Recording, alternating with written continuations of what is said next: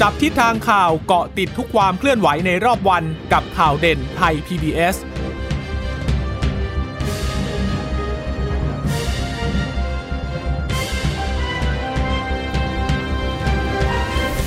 สวัสดีค่ะ สวัสดีค่ะ ต้อนรับคุณผู้ฟังสู่ข่าวเด่นไทย PBS นะคะ เราพบกันเป็นประจำทุกวันจันทร์ถึงศุกร์บ่ายๆ แบบนี้ค่ะ มาอัปเดตข้อมูลข่าวสารที่เกิดขึ้นในรอบวันนะคะ เช่นเคยกับดิฉันจีราชาตาเอี่ยมรัศมีและคุณพึ่งนภาคล่องพยาบาลค่ะ ค่ะ คุณผู้ฟังสามารถรับฟังข่าวเด่นไทย PBS ได้นะคะผ่านทางเว็บไซต์ไทย PBS radio com หรือว่าจะฟังผ่านทางแอปพลิเคชันไทย PBS podcast ได้ด้วยนะคะ ก็สวัสดีคุณผู้ฟังทุกท่านที่รับฟังข่าวเด่นไทย PBS จากสถานีีวิทยุที่เชื่อมโยงสัญญาณจากไทย PBS ด้วยนะคะ ก็หลายพื้นที่ก็อยู่ต่างจังหวัดก็ทักทายกันนะคะแล้วก็มาเจอเจอกันทุกวันอย่างนี้นะคะในช่วงเวลาบ่ายสามโมงอย่างนี้นะคะ ก็มาติดตามความเคลื่อนไหวข่าวที่เกิดขึ้นในรอบวันนะคะ วันนี้ยังคงเป็นเรื่องของการจัดตั้งคณะกรรมการสมานฉันท์เพราะว่าวันนี้ก็มีคำถามนะคะ คุณจะตาว่า เอ๊ะตกลงเลยมันจะเกิดขึ้นได้จริงไหมนะคะค่ะจะเอ่อจะสามารถขับเคลื่อนไปได้หรือเปล่านะจะนำไปสู่ทางออกของประเทศได้หรือเปล่านะวันนี้ก็ยังมีความเห็นจากหลาย ๆ คนอยู่นะคะสำหรับเรื่องของการจัดตั้งคณะกรรมการสมานฉันท์ค่ะส่วนเรื่องของการเลือกตั้งสหรัฐตอนนี้ก็ยังพูดไม่ได้เต็มปากนะว่าไบเดนเนี่ยจะชนะการเลือกตั้งเอ่อสหรัฐในครั้งนี้หรือไม่ เพราะว่าทรัมป์เนี่ยก็ดูเหมือนช่วงชิงเอ่อโอกาสต่างๆ เพื่อที่จะมาประกาศให้ตัวเองเนี่ยเอ่อว่าเป็นผู้ที่ได้รับชัยชนะอยู่เหมือนกันนะนะคะค่ะก็เป็นสิ่งที่เราไม่เคยพบเจอจาก ผู้สมัคร หรือว่าอดีตประธานาธิบดีคนอื่นที่ออกมาแสดงท่าทีในลักษณะนี้นะซึ่งกระทั่งฝ่ายเดียวกันริพับลิกันเหมือนกันก็ออกมาตำหนิติเตียนกับท่าทีในลักษณะนี้นะคะเพราะว่าตอนนี้เนี่ยคะแนนก็ยังคงไม่สามารถที่จะ พูดได้เต็มที่ว่าว่าเขาจะมีโอกาสพลิกกลับมาเป็นผู้นำหรือว่าชนะได้ แต่ขณะเดียวกันไบเดนเองก็ยังไม่สามารถพูดได้เต็มที่นะคะว่าจะออกมาประกาศชัยชนะได้อย่างเป็นเสร็จขาด เพราะว่าก็ยังเหลือการนับคะแนนอยู่อีก 5 รัฐสำคัญด้วยกันนะคะ แล้วสำคัญทุกรัฐจริงๆนะเพราะว่าถ้าสักรัฐใดรัฐหนึ่งเนี่ยตกไปเป็นของไบเดนไบเดนก็ชนะทันทีเลย แต่ถ้าสมมติที่เหลืออยู่เนี่ย ไปเป็นของทรัมป์นะทรัมป์ก็อืมอาจจะมีโอกาสพลิกขึ้นมาชนะได้ โดยเฉพาะเออตอนนี้เนี่ย อย่างล่าสุดเมื่อเช้าก็ก็เช็คดูเหมือนกัน ก็ปรากฏว่ารัฐจอร์เจียเมื่อวานกับวันก่อนเนี่ย ก็ยังคงเป็นสีแดงอ่อน คือสีแดงอ่อนที่ว่านี่คือมันเป็นลักษณะของแผนที่ในการโปรเจกต์อะค่ะในการในการอ่าประเมินเบื้องต้นว่าใครน่าจะเป็นคนได้รับคะแนนนี้ไป จะบอกประเมินเบื้องต้นเป็นเป็นการนับคะแนนอะระหว่างอืมทางเขาก็จะมีการอ่าค่อยๆ อัปเดตตัวเลขกันใช่ไหมทีนี้ค่ะจอร์เจียเนี่ยมันจ่ออยู่ 99%แล้วคุณผู้ฟังอืมแล้วคะแนนโหวตตอนนี้เสมอกัน ก็ คือถ้าคิดเป็นเปอร์เซ็นต์นะคะ จะเสมอกันที่ 49.4อืมแล้วมันเหลือเปอร์เซ็นต์สุดท้าย แต่ทีนี้ถ้ามาดูคะแนนดิบ หรือว่าคะแนน popular vote เนี่ยไบเดนกับโดนัลด์ทรัมป์โดนัลด์ทรัมป์ยังนำอยู่นะคะอืมแต่นำแค่ประมาณ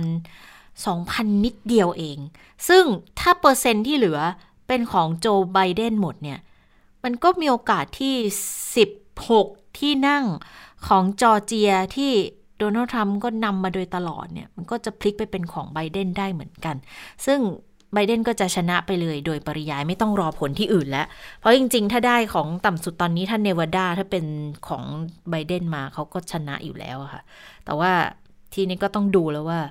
จะมีการฟ้องร้องอะไรกันเกิดขึ้นอีกไหมอืมศาลจะประทับรับฟ้องไหมแล้วที่สำคัญคือจะมีความวุ่นวายความรุนแรงอะไรเกิดขึ้นหรือเปล่าอืมอันนี้เป็นสิ่งที่เรายังต้องจับตาดูกันอยู่นะคะ ค่ะ ก็ไม่รู้บทสรุปเนี่ยจะไปถึงศาลสูงหรือเปล่านะคะถ้าไปถึงค่ะศาลสูงของสหรัฐเนี่ย มันก็มีแนวโน้มเหมือนกันนะคะว่ามันจะออกมาที่ทางเอ่อทรัมป์หรือเปล่านะคะ เพราะว่าเขาก็เป็นผู้ที่เลือกประธานศาลสูงขึ้นมาเองด้วยใช่ไหมคะค่ะค่ะทีนี้มา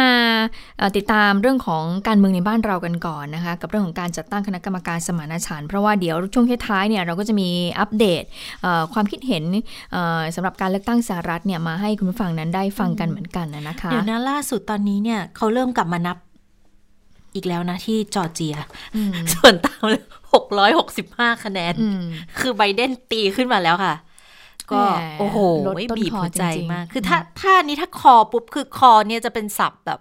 สื่อทางสหรัฐเขาจะใช้คือก็ก็บอกว่าคนเนี้ยเป็นคนชนะชี้ว่าคนนี้เป็นคนชนะ คือถ้าเกิดสื่อคอเมื่อไหร่ก็จบเลยค่ะ จบเกมเลยค่ะแล้วก็มันก็ผลสื่อมันคจะอเป็นนี่คืออะไรคะสื่อเป็นคนบอกอ๋อว่าคนนี้ชนะ อืมอืมก็ก็จบเกม ก็ไบเดนก็จะชนะทันทีแต่อย่างที่บอกแหละอืมแต่ว่าสื่อเป็นคนบอกไงใช่ยังไม่ใช่ไม่ใช่หน่วยงานที่เป็นของทางการดังนั้นเขาก็ยังมีช่องที่เขาจะเล่นได้อยู่ก็อ่าใช้กระบวนการทางศาลนี่แหละสั่งนับคะแนนใหม่ไหมหรือว่าจะร้องยังไงให้หยุดนับคะแนน แต่ว่าตอนนี้ก็คงคงไม่หยุดนะ เพราะดูยังไม่มีรัฐไหนที่มีทีท่าว่าเขาจะยุติการนับคะแนนเลย เพราะว่าเขาก็มองว่า คือโดยพื้นฐานของประชาธิปไตยอะเขาจะบอก ทุกสิทธิ์ทุกเสียงใช่ไหมคะ มีสิทธิ์มีสิทธิ์ทุกคนเอ่อทุกเสียงมีค่าทุกเสียงมีความหมาย ดังนั้นจะไปสั่งให้เขาหยุดนับคะแนนที่เขาลงมาแล้ว แล้วก็เป็นไปตามกฎได้หไหมมายที่กำหนดไว้มันก็ทำไม่ได้อะมันก็ไปขัดกับหลักการของเขากกตในแต่ละพื้นที่เขาก็ไม่ยอมเหมือนกันน่ะอืมเออแต่แต่แล้วก็กล่าวอ้างบอกมีการโกงแบบนู้นแบบนี้มาแต่ไม่มีหลักฐานที่ชี้ให้เห็นเลย ก็ไม่สามารถที่จะไปเอ่อ ยุติการนับคะแนนได้อยู่เหมือนกันนะคะไหนๆคุณจินตนาก็พูดถึงเรื่องของเลือกตั้งสหรัฐงั้นเราไปที่เลือกตั้งสหรัฐอ่ากันเลยเดี๋ยวดีตอนกว่าตอนนะคะท้ายคุณสวรักษ์จะได้มาอัปเดตอ่ากันอีกทีหนึ่งอะนะคะค่ะเมื่อสักครู่เนี่ยเราก็เราก็พูดถึงเรื่องของการขับเคี่ยวกันในพื้นที่เอ่อจอร์เจียใช่ไหมคะค่ะทีนี้แต่ทีนี้ก็มีคำถามอยู่เหมือนกันนะคะว่าเอ๊ะจริงๆเนี่ยสถานการณ์โควิด -19 ที่เกิดขึ้นเนี่ยมันก็มันก็ส่งผลกระทบทั่วโลกเลยและทรัมป์เนี่ยก็ค่อนข้างที่จะบริหารได้ไม่ค่อยดีนะประชาชนก็ค่อนข้างไม่พอใจ แล้วก็มีเรื่องเศรษฐกิจต่าง ๆ อีกแต่ทำไมมาเลือกตั้งครั้งเนี่ยก็มีการคาดการณ์กันก่อนนี้ว่าอุ๊ยจริงๆเนี่ยทรัมป์น่าจะได้น้อยกว่าไบเดนอย่างเห็นๆนะ ไม่จะต้องไม่ต้องมาขับเคี่ยวกันอย่างนี้นะ เป็นเพราะอะไรหรือเปล่า ในวันนี้ค่ะ ในรายการตอบโจทย์นะคะ เราก็ตัดเสียงบางช่วงบางตอนมาให้คุณผู้ฟังนั้นได้ฟังกันก่อนก่อนที่คุณผู้ฟังเนี่ยสามารถที่จะรับฟังกันแบบฉบับเต็มๆได้ในรายการตอบโจทย์ ในคืนนี้นะคะ วันนี้ก็มีผู้เชี่ยวชาญหลายท่านนะคะผู้ที่ออยู่ในแวดวงนะคะในเรื่องนี้เนี่ยก็มาพูดคุยกันก็มาถกกันเหมือนกันนะคะ อย่างคุณทอมเครือโสพลผู้เชี่ยวชาญอเมริกัน ซึ่งเป็นนักธุรกิจเนี่ยเขาก็มองว่าทำไมคนยังถึงเลือกทรัมป์อยู่ทั้งๆทที่แบบว่าหลาย ๆ อย่างมันก็ดูไม่ดี personality เนี่ยก็ดูไม่เข้าเข้าตาหลาย ๆ คนนะคะ แต่คุณทอมก็บอกนี้บอกว่า น่าจะเป็นเรื่องของเศรษฐกิจนี่แหละ ที่คนยังเชื่อว่าทรัมป์เนี่ยยังแก้ไขปัญหาเศรษฐกิจได้อยู่ไปฟังเสียงของคุณทอมเครือโสพลกันค่ะ ด้วยธรรมชาติแล้วเนี่ย ประธานาธิบดีจะชนะเมื่อเศรษฐกิจอเมริกาดี ถูกใช่ นอกจากถ้าจะมีอะไรที่รุนแรงกว่าเศรษฐกิจ ปีนี้ทรัมป์โดนโควิดใช่ไหมครับ โดยที่คนบอกหมดเลยว่าเพราะโควิดเนี่ยทรัมป์ต้องแพ้อย่างกับโอ้โหกับถล่มทลายเลยอะโพลต้องเอาออกมาเลยว่าสามร้อยกว่าอะไร แต่ใช้แล้วคืออะไร โควิด มันต้องรับนะว่าอเมริกาแย่จริง ๆ เมื่อเช้าแอนโทนีฟาวชีประกาศออกมาว่าคนอเมริกาเบรกแสนคนแล้วเกินแสนต่อวัน ต่อวันใช่ แต่ทำไมที่คนมาถามว่าทำไมทรัมป์ยังใกล้เคียงขนาดนี้เนี่ยแล้วก็เสียงเขาเพิ่มขึ้นด้วยก็กลับมาอย่างเดียวเลยเศรษฐกิจเศรษฐกิจเศรษฐกิจเศรษฐกิจนะครับแล้วคราวนี้จริงๆแล้วเนี่ยอย่างที่บอกนะว่า งั้นใครจะเป็นรัฐบาลไหนก็ได้ จะเป็นคอมมิวนิสต์จะเป็นเผด็จการจะเป็นทรัมป์เนี่ย มันก็ต้องกลับมาถึงที่บิลคลินตันพูด it's the economy stupid ใช่ไหมครับว่าเศรษฐกิจมัน แล้วเศรษฐกิจอเมริกาเนี่ยทำไมคนถึงเลือกทรัมป์มันเกี่ยวกับเรื่อง personality ถ้าคุณไม่ชอบ personality ทรัมป์นะ คุณไม่เลือกเขาเลย บุคลิกเขาใช่แต่ถ้าคุณชอบสิ่งที่เขาทำสำเร็จเนี่ยคือ performance เนี่ย ถ้าคุณลืม personality ไปเลยนะ ดู performance ของทรัมป์หน่อย หุ้นอเมริกาขึ้นมา มาคือมา ราคาบ้านเพิ่มไหมเพิ่ม ใช่ไหมคนตกงานผิวดำต่ำที่สุด ที่คนเขาตลกเนี่ยคนพี่สาวผมขำมากเลยพี่ไม่น่าเชื่อเลยคนเม็กซิกันกับคนดำไปเลือกทรัมป์มาก็อย่างนี้อาจารย์พูดไงมันไม่เกี่ยวกับผิวแล้วมันเกี่ยวกับว่าเฮ้ยตอนนี้คนดำตกงานน้อยอะตอนนี้คนเม็กซิกันตกงานน้อยปากท้องปากท้องท้องฮ่านั่นก็เป็นเป็นคือที่ไหนก็ช่างนะอืมแล้วไม่สนหรอกว่าจะจะเป็นรัฐบาลเอ่อ ประชาธิปไตยเต็มที่ไม่เต็มที่ ถ้าอยู่ดีกินดีอะอืมที่ไหนก็รู้สึกว่าโอเค จะยกเว้นแต่ว่าอยู่ดีกินดี จนไม่ต้องไปห่วงเรื่องนั้นแล้ว ถึงอืมค่อยมาห่วงเรื่องอื่น ๆแทนค่ะถ้าตราบใดที่กระเป๋าตังค์ก็ยังมีตังค์กับข้าวมีวางอยู่บนโต๊ะอะก็คงไม่มีปัญหากับเรื่องของการบริหารมีงานทำกันอยู่ไม่ต้องห่วงอะไรอะค่ะอืมแล้วก็ถ้าเกิดมันได้ในระดับที่มันน่าพอใจแล้วถึงค่อยมาห่วงในเรื่องอืมอื่นๆเออดังนั้นก็ก็ไม่น่าแปลกใจอะที่ทรัมป์ จะได้รับความนิยม เนื่องจากว่าเขาก็ก็นโยบาย American First เขาก็ American First จริงๆ เขาก็ปกป้องผลประโยชน์ของคนในประเทศเขาจริงๆอะนะทำให้คนเขามีงานทำมันก็ไม่น่าแปลกหรอกที่จะมาได้อย่างนี้ แต่ขณะเดียวกันอ่าถ้าเกิดเป็นกลุ่มคนที่อยู่ชายขอบ แต่อันนี้ชายขอบที่ว่านี่คือขอบรัฐขอบประเทศนะค่ะขอบประเทศซึ่งจะเป็นเมืองใหญ่ ๆ เป็นเมืองอืมธุรกิจเป็นเมืองที่เอ่อสามารถเอ่อติดต่อกับโลกภายนอกได้ได้ ง่ายกว่าพื้นที่ส่วนกลางของประเทศเนี่ย ก็ยังคงเป็นของเดโมแครตอยู่ค่ะจะเป็นกลุ่มคนที่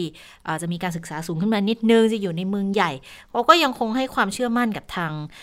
เดโมแครตอยู่ ดังนั้นก็เลยจะเห็นถึงความสูสี ซึ่งตอนนี้นะ นอกจากที่จอร์เจียอย่างที่เราบอกว่า 99%แล้วคะแนนมันมันช่องว่าง gap มันลดลงมาเหลือแค่หลักร้อยคะแนนแล้วเนี่ย ยังมีเพนซิลเวเนียนี่ก็จ่อขึ้นมาแบบ โอ้น่าน่าน่าจับตามากนะคะคุณอืมพึ่งนภาเพราะว่าตอนนี้เนี่ยจอร์เจียเออเพนซิลเวเนียที่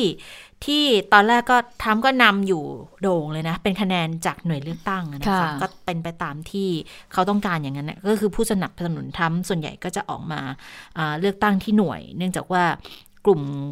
เดโมแครตเนี่ยถ้าเกิดเขาสะดวกกว่าเขาก็เลือกทาผ่านทางไปรษณีย์เพราะว่าก็ไม่อยากไปที่คนเยอะๆอะก็ยังก็ยังมีความห่วง เรื่องของโควงโควิด กันอยู่เนี่ยเพนซิลเวเนียเนี่ยตอนแรกก็นำแบบทรัมป์นำโด่งเลยนะคะ พอค่ะไปรษณีย์เข้ามาตอนนี้เนี่ย 49.5%กับ 49.2%อืม ร้อยละ0.3เนี่ยก็จาห่ากงกันที่นิดเดียวเองนิดเนาะเดียวมาก แล้วก็อืมถ้าเกิดคะแนนดิบนะคะ อันนี้อาจจะเยอะหน่อยอยู่ประมาณหมื่นกว่าคะแนน แต่มันร้อยละ95ไงมคือยังเหลือพื้นที่ยังเหลือแกลบอีก5%อะไม่ใช่ว่าไม่ใช่ว่าจะสามารถชี้ได้แล้วนะว่า คนนี้จะเป็นคนชนะ เนื่องจากเราได้เห็นตัวอย่างจากที่วิสคอนซินกับทางมิชิแกนมาแล้วอะค่ะว่า โดยเฉพาะทางมิชิแกนอะ เอ๊หรือว่าวิสคอนซินดิฉันจำไม่ไม่ไม่ชัวร์แล้ว แต่ว่าคือมันเหลือแค่ประมาณ 6%นะขณะนั้น แล้วไบเดนก็พลิกขึ้นมานำจนเขาก็บอกว่าให้ไบเดนไปเลยสำหรับรัฐนี้นะคะ อันนี้ก็เลยกลายเป็นตัวอย่างที่ทำให้เห็นว่าคะแนนที่มันมาจากไปรษณีย์มาจากความห่วงกังวลในเรื่องของ เอ่อเศรษเรื่องของการติดเชื้อเนี่ยอืมอืมมันก็เลยมีผลเยอะอืนะมนะคะเอ่อดังนั้นดังนั้นนะคุณทอมก็ยังบอกอยู่ว่าฉะนั้นเนี่ยครั้งเนี้ยในการเลือกตั้งครั้งเนี้ยคุณทอมก็เลยบอกว่า ก็ยังไม่ได้ฟันธงนะว่าอืมใครเนี่ยจะได้รับชัยชนะในการเลือกตั้งครั้งใช่นี้นะคะมันเพสูราะว่าสีมากอืมมันดูพลิกโผล่ได้ตลอด แล้วก็อะไรก็สามารถที่จะเกิดขึ้นได้เสมอสำหรับทรัมป์อะนะคะ เมื่อสักครู่เนี่ยคุณเจษตาพูดถึงเรื่องของการเลือกตั้งทางไปรษณีย์อ่าใช่ไหมคะ วันนี้เนี่ยท่านทูตชัยยงนะคะ ซึ่งเป็นอดีตท่านทูตสหรัฐเนี่ยก็มาอธิบายเรื่องของการโหวตทางไปรษณีย์กันด้วย ดูเผินๆถ้าฟังที่ทอบที่ฟังดิฉันก็เออการโหวตทางไปรษณีย์ก็ไม่น่ายากเนาะค่ะถ้าเกิดว่าเกิดมองเราเรามองจากเบสิกพื้นฐานเรามองจากบ้านเราอะก็คืออะเอ่อกรมการปกครองส่งมา แล้วก็ให้เราติ๊กแล้วเราก็ส่งกลับดูมันง่ายใช่ไหมแต่เขาบอกว่าที่สหรัฐเนี่ยมันมันมันมันก็ไม่ได้ง่ายอย่างนั้นมันมีมันไม่ขั้นได้ตอนอย่างมันคือมันกัะเป็นขั้นตอนที่ค่อนข้างรัดกุมใช่ถึงทำให้ทางกกตทุกรัฐเลยออกมายืนยันบอกว่ามันโกงกันยากอืมอืมอันนี้ก็เป็นส่วนสำคัญอืมก็คุณทูตท่านทูตก็ได้อธิบายเอาไว้ด้วยนะคะค่ะฟังเสียงท่านทูตชัยยงกันค่ะโหวตทางไปรษณีย์นี้มีสองประเภท ที่ผ่านมาในการเลือกตั้งที่ผ่านมาเนี่ยครับเอ่อเป็นโหวต ที่เรียกว่า absentee voting ก็คือเอ่ออย่างคุณนิกกี้นะฮะใช่คือคนที่อยู่ต่างประเทศนะครับทั้งทหารทั้งคนอเมริกันนอกที่อยู่นอกเป็นการลงแล้วก็ request ที่ว่าขอจดลงทะเบียนเขาไม่ได้อยู่ในอเมริกาที่จะเอ่อลงคะแนนเสียงทางไปรษณีย์นี่เขาเรียกว่าเอ่อ absentee absentee นะครับแต่อีกอันหนึงที่เกิดขึ้นมาอย่างมากมายมหาศาลในคราวนี้ เนื่องจากปัญหาเอ่อโควิด ก็คือการลงคะแนนเสียงทางไปรษณีย์ไอ้ตัวนี้แหละครับทางฝ่ายทีมงานริพับลิกัน คัดค้าน เพราะว่าปกติแล้วเนี่ยต้องไปที่คูหาเลือกตั้งลงคะแนน แต่อันนี้อนุญาตให้ส่งทางไปรษณีย์ทีนี้ก็มีก็มีสองประเด็นอีก ประเด็นแรกก็คือลงไปเอ่อโหวตเนี่ยนะครับทางไปรษณีย์เนี่ยก็คือ register ด้วยขณะเดียวกัน แล้วก็ลงวันที่แล้วได้รับใบนะฮะแล้วก็ลงวันที่ก่อนวันที่สามพฤศจิกายนนะครับ อันนี้เป็นประเด็นหลัก ทีนี้ก็ปรากฏว่าเอ่อมีสองสามรัฐเนี่ยนะฮะก็ออกกฎหมายว่านะครับ ถ้าบ a ลลอตเนี่ยหรือว่าบัตรลงคะแนนเนี่ยมาหลังวันที่ 3 ก็ยังได้ ได้ก็ใช่ยังนะครับขอให้ปั๊มยังตราไปรษณีย์วันวันที่ ที่สาม3ก็โดยเฉพาะเพนซิลเวเนีย 5 วันหลังการเลือกตั้งค่ะ นะครับนอร์ทแคโรไลนา12 วันหลังการเลือกตั้งก็ได้ เนี่ยครับก็เลยเป็นประเด็นขึ้นมาว่าโอ้มันยืดเยื้อแล้วก็ถึงนาน ก็เป็นจุดที่ว่าใช้เวลานานมากที่จะรอเอ่อบัตรลงคะแนนเนี่ยให้มันครบหรือว่าที่จะได้คือ ballot หรือว่าบัตรลงคะแนนทุกอย่างเนี่ยมีมีผลต่อการเลือกตั้ง สิ่งนั้นเพราะฉะนั้นข่าวนี้เนี่ยจะยาวครับกว่าจะสรุปได้ว่าใครชนะค่ะค่ะท่านทูตชัยยงสัจจิพานนท์นะคะอดีตค่ะอดีตเอกราชทูตไทยประจำสหรัฐก็บอกว่า โอ้ย อีกยาวเลยกว่าจะนับกันเสร็จนะคะ เพราะว่าแต่ละรัฐเนี่ยอย่างที่คุณเอ่อสาวรักษ์เคยเล่าให้ฟัง แต่ละรัฐก็จะมีกฎหมายของเขาเองใช่ไหมคะเพราะว่าบัตรเลือกตั้งมันจะมันต้องกี่วัน ถึงไม่อย่างเมื่อสักคคือรู่ถ้าตราบใดที่ประทับตาภายในอ่าวันที่สามอะ แล้วส่งมาไม่เกินกี่วันกี่วันตามที่กกตรัฐเขากำหนดอะอ่าเขาก็ถือว่าเป็นบัตรดีที่เขาจะต้องนับ แล้วแต่ละรัฐมันก็กำหนดไม่เหมือนกันด้วยนะ ใช่แต่ละรัฐก็แบบว่าอย่างสมมติอายกตัวอย่างเพนซิลเวเนียที่เขาอืมบอกมันเลยตั้งแต่แรกแล้วว่าสามวันหลังหลังจากวันเลือกตั้งอะอย่างน้อยสามวันอะเขาถึงจะเริ่มนับคะแนนจากอ่าบัตร บัตรบัตรที่มาจากทางไปรษณีย์นะคะเขาก็เริ่มนับก็เริ่มนับตั้งแต่เมื่อวานอืมก็บอกว่าคะแนนมันถึงได้ตีตื่นตื่นตื่นตื่นตื่นกันขึ้นมาแบบนี้นะคะ มันก็เลยจะทำให้ถึงเขาถึงบอกว่ามันจะยาวนานกัน กว่าทุกครั้งที่ผ่านๆมาอืมอันนี้มันก็เป็นส่วนหนึ่งด้วยเหมือนกันนะคะค่ะเมื่อสักครู่เราก็ฟังท่านทูตชัยยงเล่าให้ฟังไปแล้วนะคะ ว่าเรื่องของการโหวตทางไปรษณีย์นั้นเป็นอย่างไรนะคะค่ะทีนี้มาดูผู้ที่มีประสบการณ์ในการที่เอ่อในการส่งบัตรเลือกตั้งสหรัฐไปนะในการลงคะแนนเสียงเลือกตั้งสหรัฐครั้งนี้ก็คือคุณนิโคเทเรโอค่ะคุณนิโคเทเรโออย่างที่เราทราบก็คือเป็นนักร้องนักแสดงใช่ไหมคะค่ะแต่ว่าคุณเอ่อนิโคเนี่ยก็เป็นผู้ที่มีสิทธิ์เลือกตั้งสหรัฐในครั้งนี้ด้วยนะคะคุณนิโคก็บอกว่าก็ค่อนเนี่ยเขาก็อ่านอย่างละเอียดเลยนะ ว่ามีขั้นตอนยังไงเพราะว่า ก็กลัวเหมือนกันว่ากลัวจะเป็นบัตรเสีย แล้วก็แบบว่าอยากให้เสียงเนี่ยเสียงหนึ่งของเขาเนี่ยนะคะถึงไปถึงได้จริงๆนะคะไปค่ะฟังเสียงของคุณนิโคลกันค่ะ อย่างที่เอ่อทางฝั่งของทรัมป์บอกว่าโกงอะไรอย่างเงี้ยนะคะ mail in ballots เนี่ยมันโกงกันง่าย มันมันแทบจะเป็นไปไม่ได้เลยนะคะ สถิติมันก็บอกว่ามันเป็น 0.0000%ที่จะโกงได้ แล้วกี้ก็ดู ballot ด้วยตาของกี้เองเนี่ยมันเป็นไปไม่ได้เลย เพราะว่าในซองเนี่ยทั้งข้างในข้างนอกเนี่ยมันเป็นมันพิมพ์เหมือนแบงค์เลยนะคะ เหมือนกระดาษเหมือนพาสปอร์ตไม่มีทางที่จะมาเอาแบบ ballot ปลอมมาอะไรอย่างเงี้ยมันคือแบบไม่มีทางเลยปิดคือปิดเลยแล้วแต่ก็มันส่ก็งยุ่งยากใช่ไหมครับพี่นิมกกี้มันคือ ยุ่งยากค่ะเพราะว่าพอไปถึงเนี่ยมันก็จะต้องเข้าเป็นระบบของมันมี 7 ขั้นตอนนะคะ อันนี้คือกี้อ่านแล้วเราก็ต้องทำความเข้าใจกับมันด้วย เพราะว่ามันเป็น คะแนนเสียงของเราที่มีค่ามากๆ แล้วการที่ไม่นับคะแนนเสียงของเราเนี่ยถึงถึงเขายังตอนนี้ยังไม่นับแต่ของกี้นับแล้วนะคะอ๋อเราแทร็กตามได้ว่าของเรานับแล้ว ใช่เอ่อมันไม่ได้อะคะแนนเสียงเราต้องต้องต้องเป็นคะแนนเสียงเรามันต้องต้อง play a part in the election นะนะคะ ก็คือจะจะจะเช็ค signature ก่อน ถ้า signature เหมือนกันเป๊ะเป๊ะก็ก็จะถูกเปิด เปิดด้วยเครื่อง เปิดพอเปิดเสร็จจะมีคนสองคน นั่งอยู่ด้วยกันนะคะ ก็จะเช็คเช็ค the ballot เช็ค ซึ่ the งอาจจะ vote เป็นเดโมแครตและรีพับลิกันผมได้ผมคิดว่าได้ค่ะ เขาจะมี มันมันจะเป็นเจ้าหน้าที่ของรัฐครับเจ้าหน้าที่ แต่ตัวของอ่าคนสังเกตการณ์อยู่ข้างนอกมีทั้งสองพรรัรบคอยู่แล้วนะครับอะโอเคใช่ว่าต่อ ค่ะ แต่ทรัมป์บอกว่าบางเขตเลือกตั้งเขาเขาบอกอะไรนะทีมงานเขามองไม่เห็น เพราะว่าอะไรไม่เขาบอกเขาบอกว่าว่าไกลเกินไปไกลเกิน เขาบอกบางเขตเนี่ยเอา cardboard มาบังกระจกไว้กล้องทางไกลสอง แต่เดโมแครตไม่มีปัญหานะไว้เดโมแครตบอกเดโมแครตบอกเห็นชัดไม่เป็นไร เขาจะมีเดี๋ยวก่อนเขาจะมีเดี๋ยวก่อน volunteer อะจบมา ก่อน มันจะเขาจะมี volunteer มานั่งดูเลยนะคะ แล้วก็มีสื่อสื่อมาถ่ายด้วย สังเกตการณ์ด้วยตรวจลายเซ็นตรวจมีประเด็นได้ อืมแต่ขนาดคุณกี้บอกขนาดนี้แล้วนะคะ คุณทอมเครือโสพลก็ก็พูดแย้งกันมาเหมือนกันว่า แต่ถ้าเอ่อทางทรัมป์บอกว่าลายเซ็นนั้นมันไม่ใช่มาเทียบกัน แล้วเขาก็ส่งทนายความมาดู มันก็มีสิทธิ์ที่เขาจะฟ้องร้องได้เหมือนกัน อืม เออเพราะฉะนั้นแล้วคุณทอมก็เลยบอกว่านี่ไง ถึงตอนนี้ก็ยังไม่ยืนยันว่าใครเนี่ยจะเป็นผู้ชนะการเลือกตั้ง เพราะว่าอะไรมันก็เกิดขึ้นได้เสมอ อืม แต่ถ้าถ้าดิฉันจำไม่ผิดรู้สึกคุณทอมจะริพับลิกันหรือเปล่าไม่แน่ใจนะ คือมันก็ไม่ได้เกี่ยวหรอกเพียงแต่ว่ามันก็เป็นการตั้งข้อสังเกตอย่างหนึ่งอะว่า มันจะทำให้เรื่องของการเลือกตั้งน่ะมันค่อนข้างที่จะมีปัญหาทำให้เกิดการโต้แย้งทำให้เกิดการใช้กระบวนการยุติธรรมเข้ามาแก้ไขปัญหาด้วย โดยเฉพาะหลังจากที่ทางโดนัลด์ทรัมป์ก็จัดการตั้งผู้พิพากษาศาลสูงสุดไปแล้วทั้งที่มันก็ดูแล้วมันก็ไม่ค่อยจะสมเหตุสมผลสักเท่าไหร่นักนะเพราะว่าตั้งก่อนที่จะเลือกตั้งแค่ประมาณอาทิตย์กว่าๆอย่างเงี้ยมันก็ดูแล้วว่าเอ๊ะมันก็อาจจะเป็นการทำให้เอื้อกับการที่ถ้าเกิดมีปัญหา แล้วต้องใช้กระบวนการกฎหมายขึ้นมาจริงๆเนี่ยแล้วไปถึง Federal Court หรือว่าศาลกลางขึ้นมาจริงๆเนี่ย จะทำให้การตัดสินเข้าข้างมาทางนี้ไหม แต่ว่าขณะเดียวกันก็อย่าลืมว่าก็มีคนเตือนกันค่อนข้างเยอะเหมือนกันว่าถ้าอยู่บอกว่าไม่นับคะแนนปุ๊บเนี่ย เท่ากับมันก็เป็นการทำลายพื้นฐานประชาธิปไตยทำลายพื้นฐานของการเลือกตั้งไปเลยเหมือนกันนะ อย่างที่คุณทินิโคพยายามพูดถึงว่า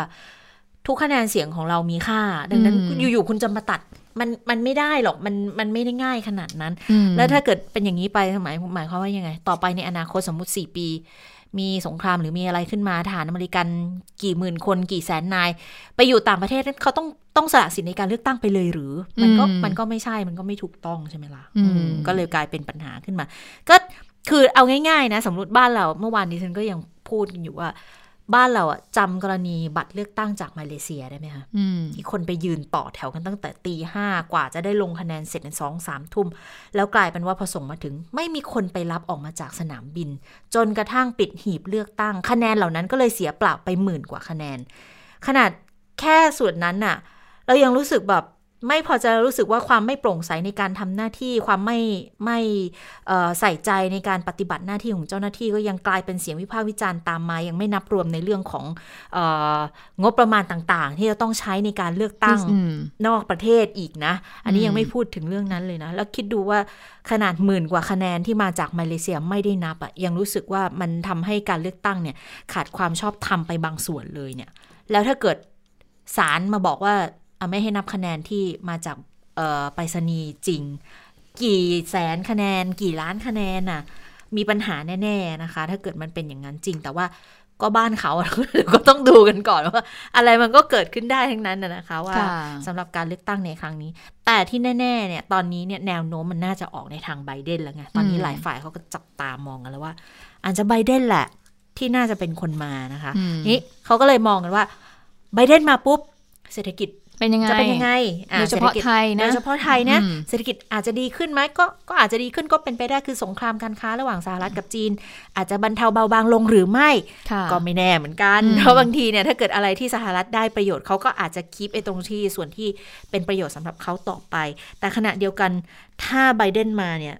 มันก็มีสิทธิ์ที่ว่าเราอาจจะโดนบีบในแง่มุมอื่นๆ นอกเหนือจากการตั้งกำแพงการค้ากำแพงภาษีในในรูปแบบเดิมๆ แต่อาจจะเป็นลักษณะของการใช้กฎเกณฑ์เงื่อนไขอื่นๆ เข้ามาเกี่ยวข้องด้วย ซึ่งอาจารย์ปิติก็ได้พูดเรื่องนี้เอาไว้เหมือนกันนะคะค่ะ ไปฟังกันค่ะ ผมว่าในระยะสั้น 1-2 ปีนโยบายมันยังไม่ได้เปลี่ยนได้เร็วขนาดนั้นเพ ราะฉะนั้นสงครามการค้ายังคงดำเนินต่อไปนะครับเพราะว่าภัยคุกคามต่อสหรัฐอเมริกาที่รุนแรงที่สุดเนี่ยคือการขยายที่พลทางเศรษฐกิจของจีนนะครับเพียงแต่ว่าถ้าไบเดนชนะสงครามการค้าคงเกิดขึ้นอยู่ แต่ไม่รุนแรงขึ้นทรัมป์แน่นอนสงครามการค้าคงจะก่อตัวและรุนแรงมากยิ่งขึ้นอีกนะครับแล้วพอถึงระยะกลางอาจจะปลายปีที่ 2 ต่อเนื่องปีที่ 3 ถูกต้องไหมครับ ดูเลือกตั้งกลางเทอมของอเมริกาก่อน ถ้าเดโมแครตยังได้รับเสียงสนับสนุนมากขึ้นเนี่ยเราจะเริ่มเห็นสไตล์การทำงานแบบเดโมแครตละ นั่นก็คือ neo liberal institutionalism คือการไปเปิดเวที เปิดองค์การระหว่างประเทศ เพื่อคราวนี้จะ integrate อเมริกาเข้ากับกับหลาย ๆ ประเทศถูกต้องไหมครับ แต่ว่าแน่นอนการเปิดเสรีแบบนั้น มันต้องเป็นการเปิดเสรีบนหลักการ 3 หลักการ หลักการหนึ่งคืออเมริกายังคงเป็นคนสร้างกฎกติกา อย่างที่สองอเมริกาคุมกฎกติกานั้นเป็นกรรมการ และอย่างที่สามอเมริกาเป็นผู้เล่น เพราะฉะนั้นเอกเวทีการเจรจาเสรีการค้าใหม่ๆ น่าจะเกิดขึ้นในช่วงปีที่สองถึงปีที่สามเป็นต้นไปฟังฟังแล้วก็เดียวบอกว่าก็คืออะไรก็อเมริกาอเมริกาตั้งกฎอเมริกาตรวจสอบ อเมริกาเป็นผู้เล่นด้วยอ้าวอย่างนี้ก็ก็คุณก็ชี้นิ้วเดี๋ยวคุณจะทำยังไงถึงจะให้ไปค้าขายกับเขาได้ ก็ก็แบบ คือมันแทบจะไม่ได้ต่างกันเลยนะ America First อยู่ดีนะคะคือ America First ก็คืออเมริกาใช่ America First อยู่ดีคือคือถ้าพูดถึงในแง่ของโดนัลด์ทรัมป์เนี่ยเขาอาจจะ America First เพื่อปกป้องเศรษฐกิจการค้าในประเทศ แต่พอมาเป็น เดโมแครตปุ๊บเนี่ย America First อาจจะเป็นในลักษณะของการค้าระหว่างประเทศไปด้วยก็ได้นะ ก็อย่างที่หนันักกกว่าเดิมวิหรืชาอเปล่าการหเนี่ยลายๆคนออกมาพูดถึงเรื่องของว่าเอ่อโดไบเดนเองอะเขาก็รณรงค์ในเรื่องของสิ่งแวดล้อมพลังงานอ่าสะอาดอยู่นะเพราะฉะนั้นการค้าการขายเนี่ยต่อไปถ้าเกิดว่าไทยจะไปทำการค้ากับสหรัฐอาจจะต้องเข้มงวด อาจจะต้องมีความระมัดระวังในเรื่องของเอ่อพลังงานสะอาดในเรื่องของรักสิ่งแวดล้อมตรงนี้หรือสิเปทล่าธิแรงนะงานอะไรพวกเออนี้อีกโอ้โห ไม่ใช่เรื่องไม่ใช่ใช่ไม่ใช่ ไม่ใช่ว่าจะผ่อนคลายขึ้นนะคะ ดีไม่อืมดีแล้วกฎเกณฑ์มันอาจจะเพิ่มขึ้นกว่าเดิม คือโดนัลด์ทรัมป์เนี่ย เล่นในแง่ของตรงๆอะ่ะ ตัวเงินเรื่องของการได้ดุลขาดดุล ซึ่งจะเป็นเครื่องมือแบบเก่าที่ใช้กันมานานกำแพงแบบเก่าใช้กันมานานยังไง ก็ก็ใช้แบบนั้น แต่อย่างที่บอกว่าพอมาเป็น Repu- เอ่อเดโมแครตเนี่ยเขาใช้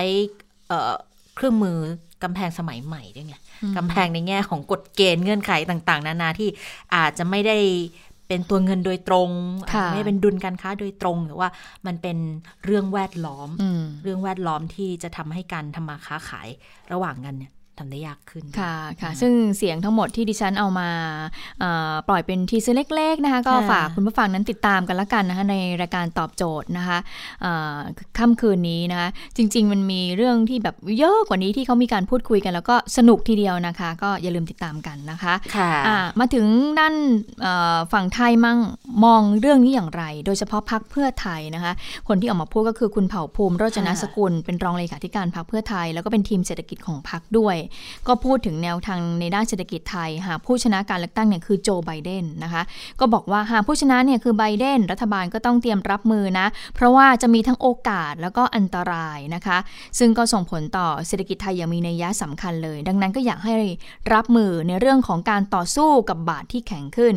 โดยบอกว่าแม้ไบเดนเนี่ยจะใช้นโยบายภาษีที่ดุดัน แต่ก็จะเพิ่มการลงทุนภาครัฐที่ดุดันกว่าทำให้ขาดดุลการคลังเพิ่มขึ้น ส่งผลทำให้ดอลลาร์นั้นอ่อนตัว นั่นหมายถึงบาทนั้นแข็งขึ้น และมาตรการเงินที่ผ่อนคลายมากนะคะ ทั้งสองปัจจัยก็ส่งผลทำให้บาทแข็งค่าขึ้นค่ะสองก็คือต้องรีบชิงห่วงโซ่การผลิต เพราะว่าโควิดเนี่ยทำให้ห่วงโซ่การผลิตของโลกนั้นถูกจัดระเบียบใหม่ ผู้แพ้ต้องหลุดไปแล้วก็มีผู้เล่นรายใหม่ การเข้ามาของไบเดนก็ทำให้สงครามการค้าเปลี่ยนรูปแบบไป แล้วก็ผ่อนคลายลงส่งออกพุ่งขึ้น โอกาสทองก็จะเป็นของอุตสาหกรรมไทยที่มีห่วงโซ่อุปทานที่เชื่อมต่อสินค้าจีนไปยังสหรัฐ และที่ส่งไปสหรัฐโดยตรง ซึ่งรัฐบาลก็ต้องช่วงชิงช่องว่างตรงนี้แหละนะคะ 3 ก็คือต้องรีบแย่งดึงฐานการผลิตค่ะ โดยบอกว่านโยบายของไบเดนนี่คือเรื่องของการขึ้นภาษีนิติบุคคล แล้วก็ขึ้นค่าแรงขั้นต่ำผลก็คือทุนและฐานการผลิตจะไหลจากสหรัฐนั้นไปสู่ประเทศเกิดใหม่ สิ่งที่รัฐบาลต้องรีบทำคือเร่งเจาะเป้าหมาย เร่งดึงดูดอุตสาหกรรมที่ใช้แรงงานเยอะที่ได้รับผลกระทบจากด้านภาษีสูง ที่มีแนวโน้มย้ายฐานการผลิตนะคะ 4 ก็คือ นายกลาออกแก้รัฐธรรมนูญเอ๊ะมันเกี่ยวกันยังไงนะคะ บอกการเอาชนะทางการค้าสองรัฐของ การเอาชนะทางการค้าของสหรัฐเนี่ยจะเปลี่ยนรูปแบบไป จากการใช้ภาษีใช้สิทธิประโยชน์ บีบในยุคทำก็จะเปลี่ยนไปใช้ในเรื่องของประชาธิปไตยอืมอ๋อสิทธิมนุษยชนใช่เสรีภาพ บีบในยุคของไบเดนอะเหมือนที่คุณเจษตาพูดเมื่อสักครู่นี้ บอกว่านี่คือจุดอ่อนที่สำคัญของไทย แล้วก็จะกลายเป็นข้ออ้างใหญ่ที่ทำให้เศรษฐกิจไทยนั้นมีปัญหาในยุคของไบเดน การแพ้เมื่อมีจุดอ่อนก็ต้องลบจุดอ่อนดังนั้นยังไงคะฮะ นายกก็ต้องลาออกเขาเก่งนะเนี่ยเออเขาเชื่อมดึงโยงเข้ามาเชื่อมโยงถึงการเมืองในประเทศได้เรียกว่าอะไรนะ ถ้าเป็นเออคณิตศาสตร์เชื่อมโยงนี่ชื่อมชนะโยงเลิศแกเลยนะคะแกเชื่อมโยงอืมเอออันนี้ก็เป็นสิ่งที่เอ่อการเมืองระดับโลกที่สามารถ แปลมาเป็นการเมืองในประเทศได้นะคะสำหรับทางเพื่อไทยที่เป็นมุมมองกัน แล้วอยู่ที่ข้อ4ด้วยนะอืมอยู่ที่ข้อสุดท้ายให้คือฟังที่มาพูเรื่ดอยๆมาทั้งหมดเลยเนี่ยข้อข้อสี่คือสิ่งที่ต้องการสื่อสารหรือเปล่านะไม่แน่ใจเหมือนกันนะคะ อ่ามาดูในประเทศกันบ้างถ้าอย่างนั้นแล้วค่ะอ่านายกยังไม่ลาออกกากรรมการเกิดปรขึ้อนงได้ไหมดอง ก็ยัง ยังไม่ตั้งไข่ยังไม่เริ่มตั้งไข่อย่างนี้แล้วกัน เพราะว่าโครงสร้างก็ยังไม่มานะคะ แต่ทีนี้หลายฝ่ายก็ชิงออกมาบอกกันแล้วว่า ไม่เอาหรอกไม่ร่วมด้วย อื ฝ่ายค้านก็ยังกักกักกันอยู่นะ จะร่วมไม่ร่วมอันนี้ยังไม่ชัดเจนเหมือนกันแต่ว่าทางผู้ชุมนุมเนี่ยบางส่วนก็ออกมาบอกแล้วเขาไม่ร่วมด้วยหรอกมันเป็นการยื้อเวลาสิ่งที่เขาต้องการนั่นก็คือให้นายกลาออก ให้ร่างรัฐธรรมนูญใหม่ แล้วก็ข้อ 3 ปฏิรูปสถาบันให้อยู่ภายใต้รัฐธรรมนูญอย่างแท้จริง อันนี้เป็นสิ่งที่ทางผู้ชุมนุมก็ยืนยันมาโดยตลอดนะคะ แต่ขณะเดียวกัน ทางคุณอนุทินชาญวีรกูล รองนายกรัฐมนตรี และรัฐมนตรีสาธารณาสุขก็พูด ออกมาในวันนี้บอกว่า คือสนับสนุนการตั้งกรรมการปรองดองสมานฉันท์นะแล้วก็ทุกแนวทางเลยที่จะทำให้ความขัดแย้งหมดไป ส่วนเรื่องการเชิญอดีตนายกรัฐมนตรี อดีตประธานรัฐสภามาร่วมเป็นคณะกรรมการเนี่ย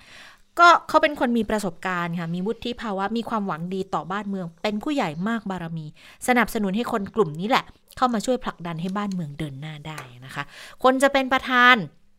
ก็บอกว่าก็ขอให้เป็นการเลือกกันเองภายใน ส่วนตัวคาดหวังให้ผู้ชุมนุมเข้าร่วมหาทางออกในครั้งนี้ หากต้องการให้บ้านเมืองสงบ ให้บ้านเมืองมีความสามัคคีนะคะ เพราะว่าก่อนหน้านี้ก็เสนอกันมาบอกคุยกันไหมล่ะก็ทุกฝ่ายก็ควรจะเข้าร่วม ยืนยันบอกว่ารัฐบาลและรัฐสภาฟังเสียงของทุกฝ่ายในการแก้ไขปัญหาครั้งนี้แล้ว รวมทั้งมีการเดินหน้าแก้ไขรัฐธรรมนูญตามข้อเรียกร้องด้วยนะคะ ค่ะ มาถึงคุณนิกรจำนงบ้างนะคะ ซึ่งเป็นผู้อำนวยการพักชาติไทยก็มีการพูดถึงการตั้งคณะกรรมการสมานฉันท์นะกก็คุณนิกรก็ยังมองว่าเป็นทางออกของประเทศอยู่นะ ที่ก็ถือว่าเหมาะสม เพราะว่าเป็นกลุ่มคนกลาง ถึงแม้ว่าในอนาคตเนี่ยจะเกิดความล้มเหลวก็ตาม ก็ถือว่ามันเป็นจุดเริ่มต้นที่ดีนะคะ ดังนั้นคุณนิกรก็เลยบอกว่าอย่าไปยึดติดว่าคณะกรรมการชุดนี้เนี่ยจะแก้ไขปัญหาได้ทั้งหมด แต่เป็นเวทีกลางให้มาพูดคุยกัน ให้แรงกดดันนั้นมันลดลง อย่าไปยึดติดกับความล้มเหลวในอดีตเลยนะคะนั่นน่าจะหมายถึงว่าที่ผ่านมาเราก็มีการตั้งคณะกรรมการขึ้นมานะในการแก้ไขปัญหาปรองดอง และสุดท้ายก็เหมือนกับมันก็ไม่คืบหน้า ก็ไม่สามารถที่จะดำเนินการได้ คุณนิกรก็บอกว่าอย่าไปยึดติดกับความล้มเหลวในอดีตเลยนะคะ แล้วก็ไม่ได้เป็นการชนของรัฐบาลด้วยนะคะ แล้วก็บอกด้วยว่ากลุ่มผู้ชุมนุมเนี่ยอย่าไปคิดว่าคณะกรรมการเนี่ยเป็นของฝ่ายใด ควรเข้ามาพูดคุยกัน ก็จะทำให้สถานการณ์นั้นดีขึ้น ถ้าไม่มาเนี่ยมันก็ไม่รู้นะว่าจะแก้ปัญหาได้อย่างไร ให้มาดูก่อน ถึงจะล่มก็ดีกว่าไม่ได้เริ่มเลยนะคะ ชั่วโมงนี้คนกลางคนเดียวไม่ได้ ไม่มีใครดีพร้อมหรอก ขอแค่หวังดีต่อบ้านเมือง คนกลางก็ต้องมาเป็นกลุ่มค่ะอันนี้คือคุณนิกรจำนงนะคะ ค่ะ อันนี้ก็จริงๆก็เป็นความเห็นที่สอดคล้องกับทางนักวิชาการนะคะ วันนี้ในจับตาสถานการณ์ คุยกับอาจารย์จรัสสุวรรณมาลานะคะ ท่านเป็นออดีตคณะบดีอของทาง ธรรมศาสตร์ธรรมศาสตร์ศิลปศาสตร์ธรรมศาสตร์ศิลปศาสตร์ธรรมศาสตร์ด้วยนะคะ อาจารย์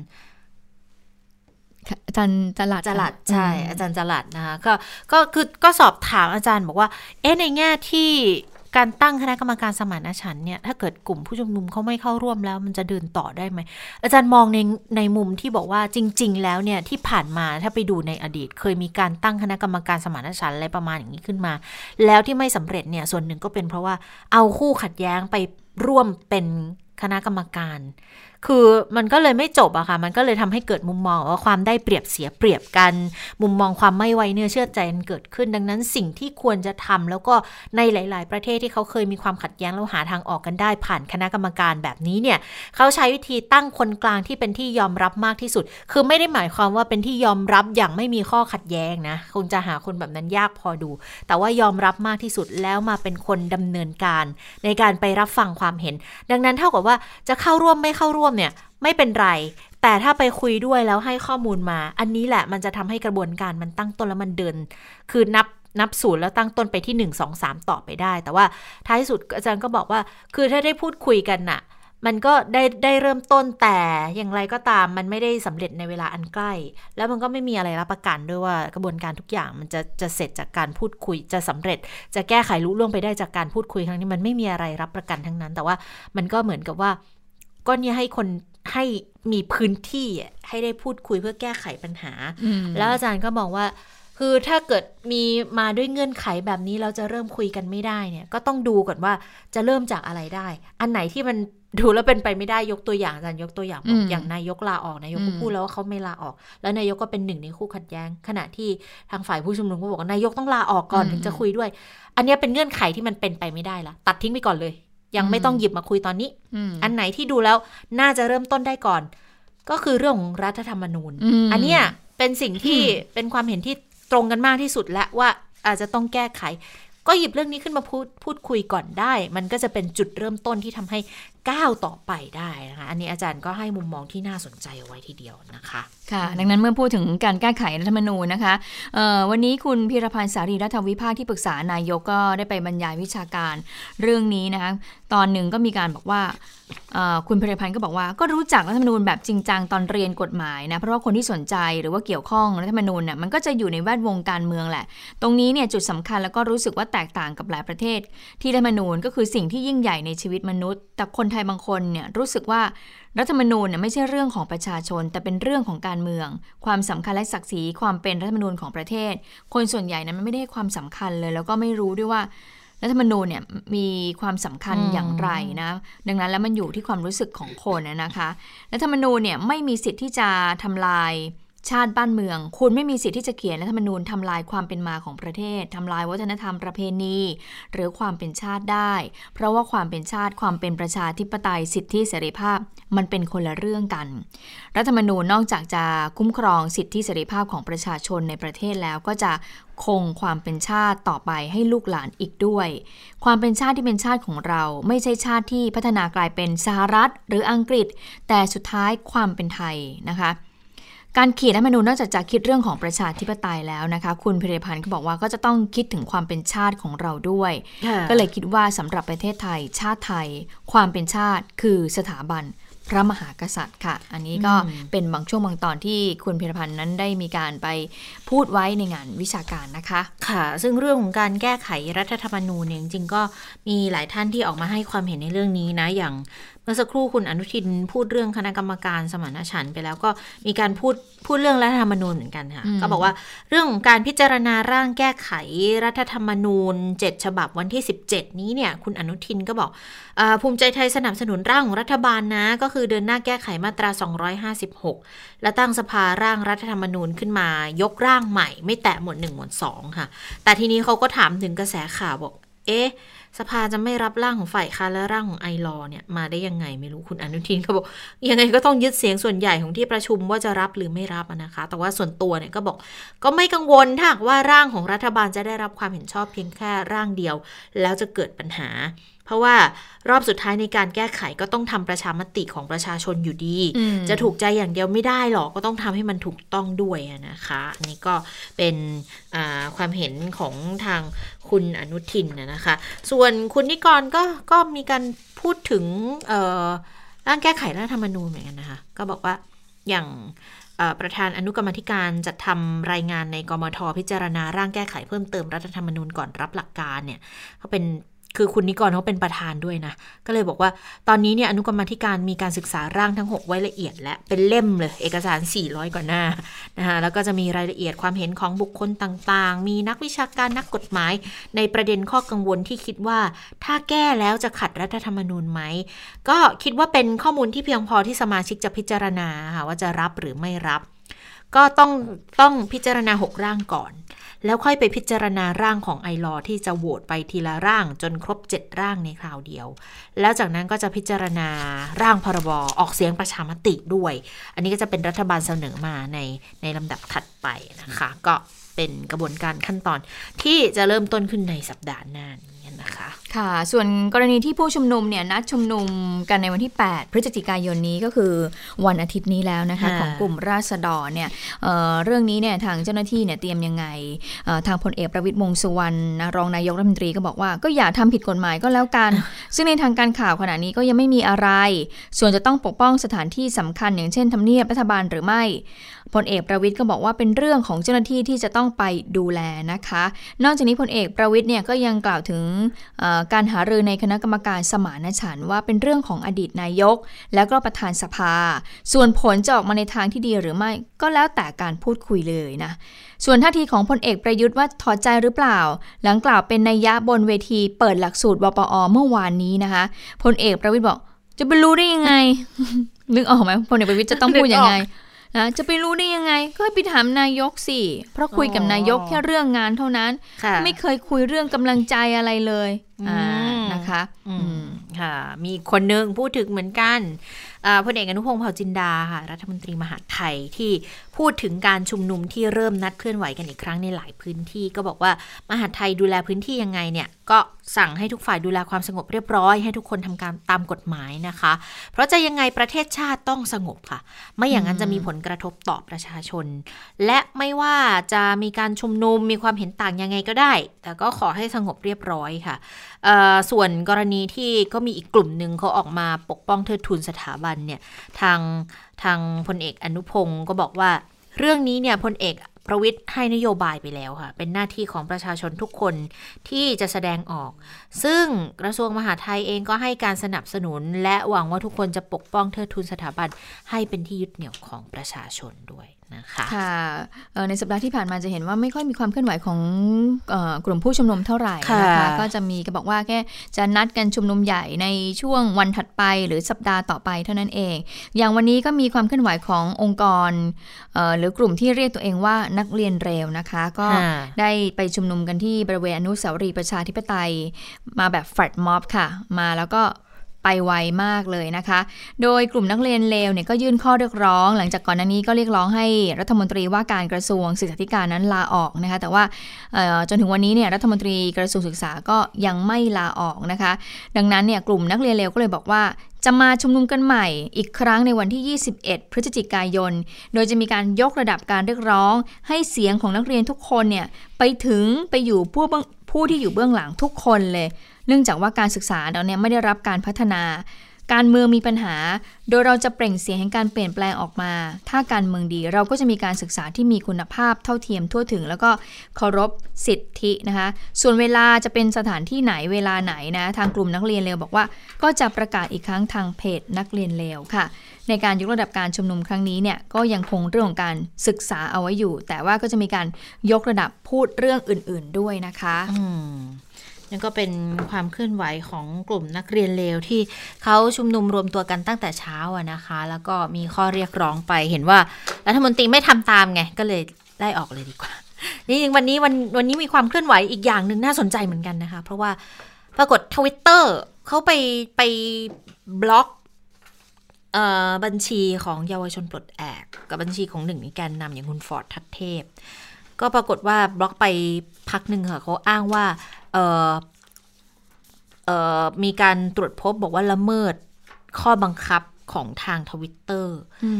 แล้วปรากฏล่าสุดนะคะ กลับมาใช้งานได้แล้ว แต่มีรายงานบอกยอด follower หายเกลี้ยงเลยนะคะก็ทางกลุ่มเขาก็บอกเขาไม่รู้เหมือนกันว่า ไปละเมิดข้อบังคับอะไร เพียงแต่ว่าก็ยังสามารถติดตามข่าวผ่านทางช่องทางอื่นได้อยู่นะคะทีนี้เนี่ยพอกลับมาติดตามได้อีกครั้งแล้วของทางเยาวชนปลด แอกแล้วก็ของฟอร์ดทัตเทพเนี่ยผู้ผู้ชาวทวิตเตอร์ที่เป็นผู้ติดตามค่ะก็เลยไปไปไล่กด Follow ใหม่อีกครั้งหนึ่งนะคะ ก็มีบัญชีผู้ติดตามก็ขยับขึ้นมา บอกว่าตอนนี้ก็หลักพันแล้วนะคะนี่ยังไม่ทราบเหตุผลเหมือนกันว่าเกิดจากอะไรพูดแค่บอกว่าระงับแอคเคาท์เพราะว่ามีการละเมิดข้อบังคับ แต่ตอนนี้ก็ปล่อยคืนมาให้แล้ว ค่ะ ค่ะ แล้ววันนี้ก็เป็นวันรับสมัครเลือกตั้งนายกอบจแล้วก็สมาชิกอบจวันสุดท้ายแล้วนะคะกกตการเลือกตั้งก็พูดถึงการรับสมัครวันสุดท้าย บอกว่าที่ผ่านมาก็เป็นไปด้วยความเรียบร้อยดีสำหรับการประกาศรายชื่อผู้สมัครนั้นนะคะกกตก็จะประกาศรายชื่อภายใน 7 วัน หากผู้สมัครพบว่าไม่มีรายชื่อก็ให้ประสานต่อกกตได้ภายใน 3 วันเลยนะคะออนอกจากนี้กกตยังบอกอีกว่านับตั้งแต่วันที่ได้เบอร์ ผู้ลงสมัครการหาเสียงก็จะสามารถดำเนินการได้แล้ว และวันนั้นเนี่ยผู้สมัครก็ต้องปฏิบัติตามระเบียบของกกต แล้วก็มีการย้ำด้วยนะคะว่า อยากจะกำชับผู้ที่มีตำแหน่งทางการเมืองเช่น สส สว ผู้บริหารท้องถิ่น และเจ้าหน้าที่อื่นของรัฐ รวมถึงผู้ช่วยสสด้วยนะคะ ไม่สามารถช่วยผู้สมัครรับเลือกตั้งในการหาเสียงเลือกตั้งได้ ไม่ว่าในกรณีใด ๆ ทั้งสิ้นนะคะสำหรับการหาเสียงผ่านอิเล็กทรอนิกส์ บุคคลข้างต้นจะไม่สามารถกดไลค์กดแชร์ได้ด้วยนะ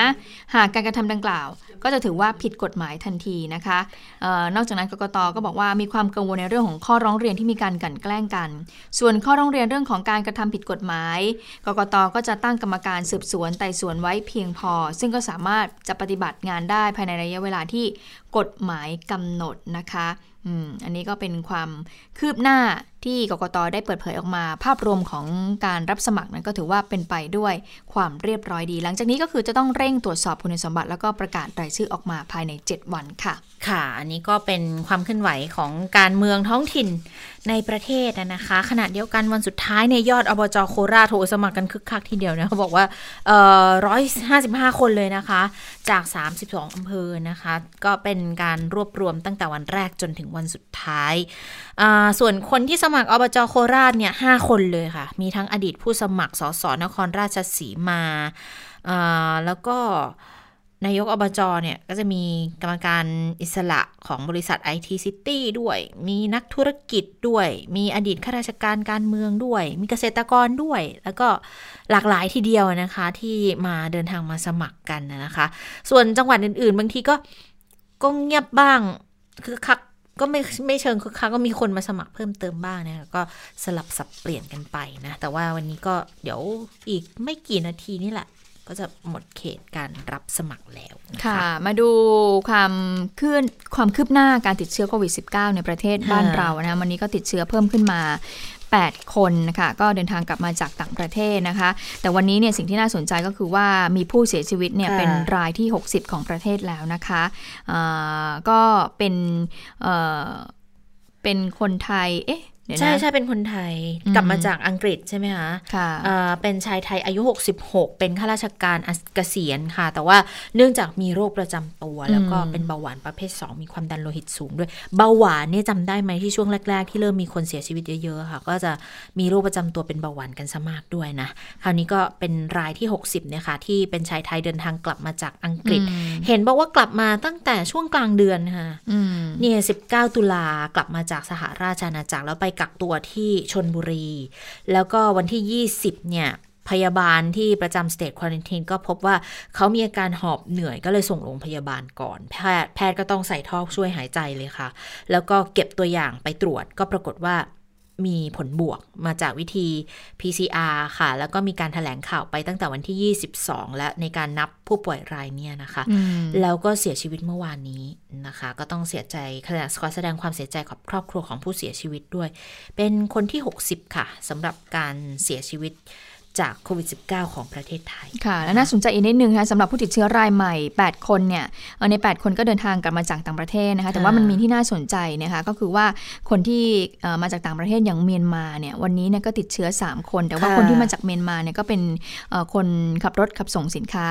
เอ่อเมื่อเรารู้ว่าเขาติดเชื้อแล้วก็ผลักดันเขากลับประเทศเลยนะคะ ให้ไปรักษาต่อวันนี้รู้สึกจะเป็นวันที่2แล้วก่อนหน้านี้ก็พบเอ่อคนขับรถขนส่งสินค้าเป็นชาวเมียนมาเหมือนกันอืมที่ติดเชื้อโควิด -19 ดังนั้นในเรื่องของชายแดนก็ต้องยังคงระมัดระวังในเรื่องของโควิด -19 อยู่นะคะ ค่ะแล้วค่ะได้เวลาของต่างประเทศก็มาลุยกันต่อเลยกับเลือกตั้งสหรัฐอเมริกาคุณสวรักษ์สวัสดีค่ะสวัสดีค่ะ สวัสดีคุณผู้ฟังสวัสดีทั้งสองท่านค่ะค่ะเอ่ออะพูดถึงคะแนนยังนิ่งอยู่เท่าเดิม บีบหัวใจเหลือเกินจอร์เจียคะแนนตีค่ะขึ้นมาอีกแล้ว คือเมื่อต้นรายการอะ เราก็รายงานไปแล้วว่าค่ะห่างกันอยู่ประมาณ 600 กว่าคะแนน ตอนนี้ล่าสุดเนี่ย ของ CNN เขารายงานห่างกันอยู่แค่ 400 กว่าคะแนนแล้วค่ะค่ะอะ เอางี้สำหรับไอ้ง่ายสำหรับคุณผู้ฟังนะที่แบบ ก็หลับไปอีกสักสองวันอะตื่นมาน่าจะรู้ผล เพราะว่าอย่างที่บอก too close to call ก็คืออ่าเอาคุณเคยเห็นไหมอะคะแนนสองฝั่งอะสี่สิบเก้าจุดสี่ เท่ากันเท่ากันอะโอ้โหมันเนี่ยดิดิฉันว่านะต่อให้เคยนับต่อให้นับจำได้เสร็จว่าก็ต้องมีการฟ้องร้องใช่ไหมขอใช่ให้ไหมนับแล้วใหม่แล้วอาจจะไม่มีการประกาศผลของรัฐนี้ค่ะก็ได้นะ เพราะเคยใช่เกิดขึ้นมาแล้วนะเพราะว่าใช่ too close to call ขนาดเนี้ยเขาค่ะไม่ประกาศผลนะคะค่ะแล้วเขาก็ไม่ให้อ่าใครทั้งนั้นนะอะเป็นไกด์ให้คุณผู้ฟังแล้วกันว่าอะถ้าอยากจะรู้ไปเลยว่า รัฐไหนรู้ผลแล้วฟันธงเลยเนี่ยอะเพนซิลเวเนียเนี่ยต้องติดตามเพราะว่า คะแนนคณะผู้เลือกตั้งเนี่ยยี่สิบคะแนนไบเดนได้นี่จบ ถ้าเพนซิลเวเนียประกาศว่าไบเดนได้เนี่ยจบ แต่ถ้าทรัมป์ได้ก็อะก็แค่คือตีตื้นขึ้นมาก็สู้กันต่อสู้กันต่อนะคะ อันนี้เป็นโจทย์ง่ายๆแต่สำหรับคุณผู้ฟังบางท่านอาจจะแบบ โอ้มันดูแบบสับสนดิฉันยังคือสับสนเลย คือเอาเอาท่านง่ายกว่านั้นก็คือค่ะถ้าในบรรดาห้ารัฐเนี่ยอืมไม่ต้องไปนับอ่าอะแลสกาอยู่แล้วเพราะค่อนข้างชัดเจนว่าน่าจะเป็นของริพับลิกันอยู่แล้วค่ะคือห้ารัฐที่เหลือเนวาดาอ่า เพนซิลเวเนียอืมนอร์ทแคโรไลนาแล้วก็อืมจอร์เจียกับอาริโซนาเนี่ย แต่ค่ะจริงๆอาริโซนาบางอันเขาก็ก็ให้ไบเดนไปแล้วนะอืมแต่บางอันก็ยังไม่ให้นะค่ะอันเนี้ยหนึ่งในเนี้ยอันไหนก็ได้ค่ะ ก็ไบเดนชนะทั้งหมดอะดังนั้นตอนนี้ก็เรียกว่าต้องลุ้นกันต่อไปนะคะค่ะแต่ว่ามีข่าวหนึ่งเข้ามาน่าสนใจมากนะคะ ล่าสุดค่ะมีรายงานข่าวว่าหน่วยตำรวจลับ ซึ่งทำหน้าที่อารักขา ผู้นำประเทศแล้วก็บุคคลสำคัญสำคัญอ่ามีข่าวว่าตอนนี้เขาจะส่งทีมเจ้าหน้าที่ชุดหนึ่งไปอารักขาโจไบเดน ที่รัฐเดลาแวร์โอ้นะคะ เพราะว่า อะโอเค ในกรณีถ้าเกิดว่าไบเดนชนะเนี่ย โดยโดยหน้าที่เนี่ยเขาต้องให้การอารักขาอยู่แล้ว ถือว่าเป็นบุคคลสำคัญนะคะ คือตอนนี้มันมีความกังวลว่าถ้าทรัมป์แพ้ขึ้นมาเนี่ยมันจะเกิดความโกลาหลจะกลายเป็นกะลียุค เพราะตอนนี้เริ่มมีคนออกมาประท้วงทั้งสองฝ่ายแล้วก็เอามาค่ะปะทะกัน แต่ยังไม่รุนแรงไงแต่ถ้านี่คือคนวิเคราะห์กันนะ ทันทีที่ประกาศว่าไบเดนชนะทรัมป์จะต้องออกมาโวยวายว่า ผมถูกโกง ผมถูกโกงเพราะโดยวายแบบไม่มีหลักฐาน แต่ว่าผู้สนับสนุนก็พร้อมจะเชื่อ ใช่แล้วถ้าถึงเหตุการณ์แบบนั้นเกิดขึ้น ความวุ่นวายการจราจรมันเกิดขึ้นอย่างแน่นอนแน่ใจเลยนะคะ ดังนั้น การที่เขาส่งทีมไปอารักขาไบเดนเนี่ย มันก็สะท้อนให้เห็นถึงอะไรที่น่าสนใจเหมือนกันนะคะ ก็บอกว่าตอนนี้ไบเดนอยู่ที่รัฐเดลาแวร์ก็คือเป็นเป็นรัฐฐานเสียงเป็นบ้านเกิดของเขานะคะ แล้วก็น่าจะเก็บตัวอยู่ที่เป็นศูนย์นะคะ เป็นสำนักงานใหญ่ของพรรคเดโมแครตในรัฐเดลาแวร์นั่นเองนะคะ แล้วก็แต่ไม่แน่ใจนะในรายการข่าวเนี่ยไม่ได้บอกว่าคามาลาแฮร์ริสซึ่งเป็น คู่ชิงในตำแหน่งรองประธานาธิบดี จะได้รับการอารักขาด้วยหรือไม่ เรื่องนี้เหมือนพล็อตภาพยนตร์เรื่อง Purge P U R G E Purge ตอนล่าล่าสุดอะที่มีประธานาธิที่มีคู่ชิงรองที่คู่ชิงในตำแหน่งประธานาธิบดีเธอชนะเลือกตั้ง แต่ว่าคืนนั้นเป็นคืนที่ในหนังอะนะคะ คือทุกคนสามารถฆ่ากันได้โดยที่ไม่ผิดกฎหมาย แล้วก็ทีมของประธานาธิบดีคนปัจจุบันก็พยายามจะไปกำจัดเธอ เพื่อไม่ให้เธอได้ดำรงตำแหน่ง อันนี้ถ้าเป็นเรื่องจริงนี่จะแบบพล็อตเหมือนภาพยนตร์มากๆนะคะอะทีนี้กลับมาที่ทรัมป์ค่ะ อย่างที่บอกว่าทรัมป์เนี่ยออกมาอ้างชัยชนะตั้งแต่วันแรกที่การเลือกตั้งสิ้นสุดลง ทั้งๆทที่การนับคะแนนมันยังไม่แล้วเสร็จนะคะ แล้วก็ไม่ได้พูดหนเดียว พูดหลายครั้งแล้วพูดบ่อยย้ำ พูดคือย้ำบ่อยอมาอกมากแถลงทีไรก็พูดทุกทีเลย ใช่อืมแล้วประเด็นคือทรัมป์เนี่ยมักจะพูดว่าเขาอะชนะอยู่แล้วนะ ถ้าหากว่ามีการนับคะแนนอย่างถูกต้องตามกฎหมาย ทีนี้ประเด็นคือคนที่สนับสนุนและรักทรัมป์เชื่ออืมคนกลุ่มนี้ก็เลยเชื่อไปแล้วว่าไบเดนน่ะอืมโกงเลือกตั้ง ก็เลยไปก่อเหตุประท้วงไปชุมนุมกันตามหน่วยที่เขานับบัตรลงคะแนนนะคะ จนกลายเป็นความวุ่นวาย ปรากฏว่ารอบนี้ค่ะ สื่อสังคมออนไลน์ทั้งหลายที่เคยตกเป็นจำเลยของสังคมตั้งแต่ 4 ปีที่แล้ว ว่าปล่อยให้กลุ่มที่ต้องการสร้างความแตกแยก กลุ่มคนที่ต้องการปล่อยข่าวปลอมเนี่ยใช้ Facebook ใช้ Twitter เป็นเครื่องมือในการกระจายข่าวปลอม มารอบนี้สื่อตั้งรับได้ถือว่าค่อนข้างดีนะคะค่ะอย่างของ Facebook Facebook เนี่ยทรัมป์เขาก็จะมีเอ่อก็มีเอ่อเพจของเขาเหมือนกัน เขาก็โพสต์อย่างที่เขาอยากโพสต์ แต่ว่า ในโพสต์ของทรัมป์เนี่ย Facebook เขาจะขึ้นข้อความคล้าย ๆ ข้อความเตือนว่า ตอนนี้การนับคะแนนเลือกตั้งนั้นยังไม่แล้วเสร็จสถานการณ์ยังไม่แน่นอนอ่าแล้วก็เพจของเอ่อ Facebook นั้นถูกสร้างขึ้นมาเพื่อเป็นประโยชน์แก่สังคมอะไรอย่างเงี้ยนะคะ ก็คือไม่ได้ปิดกั้นแต่มีคำเตือน คล้าย ๆ กับดูภาพยนตร์เราต้องบอกว่า ใช้วิจารณญาณในการรับชมอะไรประมาณนี้นะคะ แล้วก็ Twitter ก็เหมือนกัน Twitter เนี่ย ถ้าอันไหนที่เขาเห็นว่าข้อความของทรัมป์โกหก พูดไม่จริง ตู่ชัยชนะเอาเองค่ะเขาจะมีแถบขึ้นบังไว้ก่อนอ่าแล้วบอกว่า เนื้อหานี้อาจจะนำไปสู่ความเข้าใจผิด หรือให้ข้อมูลผิดผิดคือเขียนตรงมาก แต่ถ้าคุณยังอยากรู้ว่าทรัมป์โพสต์อะไร คุณกดคลิกเข้าไป คุณดูได้ ก็เปิดได้คือเขาไม่ได้บล็อกแต่เขาแค่จะขึ้นเตือนไว้คำก่อนมาแล้วจะบอกว่า ตั้งแต่หลังวันเลือกตั้ง ทรัมป์โพสต์ข้อความไปประมาณแบบ 29 ข้อความ โดนแปะคำเตือนอย่างเงี้ย เกือบหมด คือถ้าไล่ไปดูไทม์ไลน์ทวิตเตอร์ของทรัมป์นะคะ จะเห็นแบบเป็นกรอบคำเตือนขึ้นมาเต็มไปหมดเลย ต้องกดไปดูทุกอันใช่ไหมไม่ไม่ได้ขึ้นมาอัตโนมัติ ใช่ แต่ส่วนใหญ่ก็อย่างนี้แหละค่ะ ก็คือ เราชนะแล้วนี่เป็นชัยชนะที่ยิ่งใหญ่เออใครจะมาไบเดนพยายามไม่ได้เอ่ยชื่อไบเดนแต่บอกเนี่ยมีคนพยายามจะมาขโมยชัยชนะของเรานะ ข้อความเหล่านี้เนี่ย ถ้ามองอีกมุมถือว่าเป็นการปลุกระดมให้เกิดค่ะความรุนแรงด้วยนะคะ แล้วที่น่ากังวลก็คือว่าใน Facebook ค่ะ มีอยู่เพจหนึ่ง ซึ่งเขาเพิ่งตั้งหลังวันเลือกตั้งเลย ชื่อเพจ stop the steal steal ที่แปลว่าขโมยอืมกลายเป็นว่าเป็นเพจที่มียอดสมาชิกเข้าร่วมมากที่สุดในประวัติศาสตร์ของ Facebook เวลาประมาณ 22 ชั่วโมงมีคนเข้ามาแอดเป็นสมาชิก 3 2 0 0 0 0 คน เยอะกว่าเพจของน้องๆในประเทศไทยเราอีกนะอืมนะคะ คือแรก ๆ ที่เขาโพสต์ขึ้นมาเนี่ยก็คือเหมือนกับเป็นกลุ่มสนับสนุนทรัมป์ยังไม่มีอะไร แต่ว่าสักพักเริ่มปลุกระดมแล้ว เริ่มชี้ชวนให้คนออกไปชุมนุมไปก่อเหตุตรงนู้นตรงนั้นตรงนี้ค่ะ Facebook เนี่ยไหวตัวทันนะคะอืมสั่งบล็อกปิดเลยเหรออืมปิดไปเลย ปิดเพจอ๋อปิดนี้เลยไปเลยโอ้ไม่ใช่แค่บล็อกด้วย เพราะดูแล้วเนี่ยมีเจตนาที่จะทำให้เกิดความรุนแรงในสังคม แล้วก็ยังปล่อย ข่าวปลอม สร้างข่าวลือต่างๆ นานามากมายนะคะ ซึ่งในช่วงข่าวข้ามวันนี้นะคะดิฉันจะเอาตัวอย่างมาให้ดูกันว่าสื่อออนไลน์เหล่านี้เนี่ยเขามีวิธีป้องกันตัวเองอย่างไร ไม่ให้ตกเป็นเหยื่อเป็นช่องทางของการเผยแพร่ข่าวปลอมค่ะ ค่ะ แล้วก็สุดสัปดาห์นี้เนาะน่าจะน่าจะรู้ผลนะอืม ว่าใครจะชนะ คือผลน่ะรู้แต่มันจะต้องมีการฟ้องร้องเพื่อให้นับคะแนนใหม่อีกหรือเปล่า ก็นั่นน่ะสิเราก็ตามมาด้วยความรุนแรงโอ้โหแต่ว่าในไทยวันที่แปดนี่ก็น่าติดก็ตาชุมมนุเหมมือนกันนะก็ชุมนุมวันใช่ที่แปดก็ก็ก็เป็นการชุมนุมใหญ่อีกครั้งหนึ่งใหญ่แต่ว่าดูแล้วถ้าถ้าถ้าดูแล้วสหรัฐยังน่าห่วงกว่าเยอะสหนะรัฐก็ใหญ่ อืม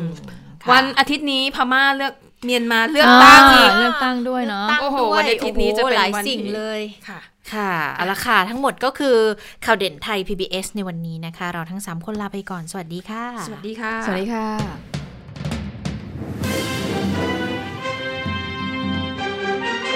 ติดตามข่าวเด่นไทย PBS ได้ทุกวันจันทร์ถึงศุกร์เวลา 15 นาฬิกา ทางไทย PBS Radio และติดตามฟังข่าวได้อีกครั้งทางไทย PBS Podcast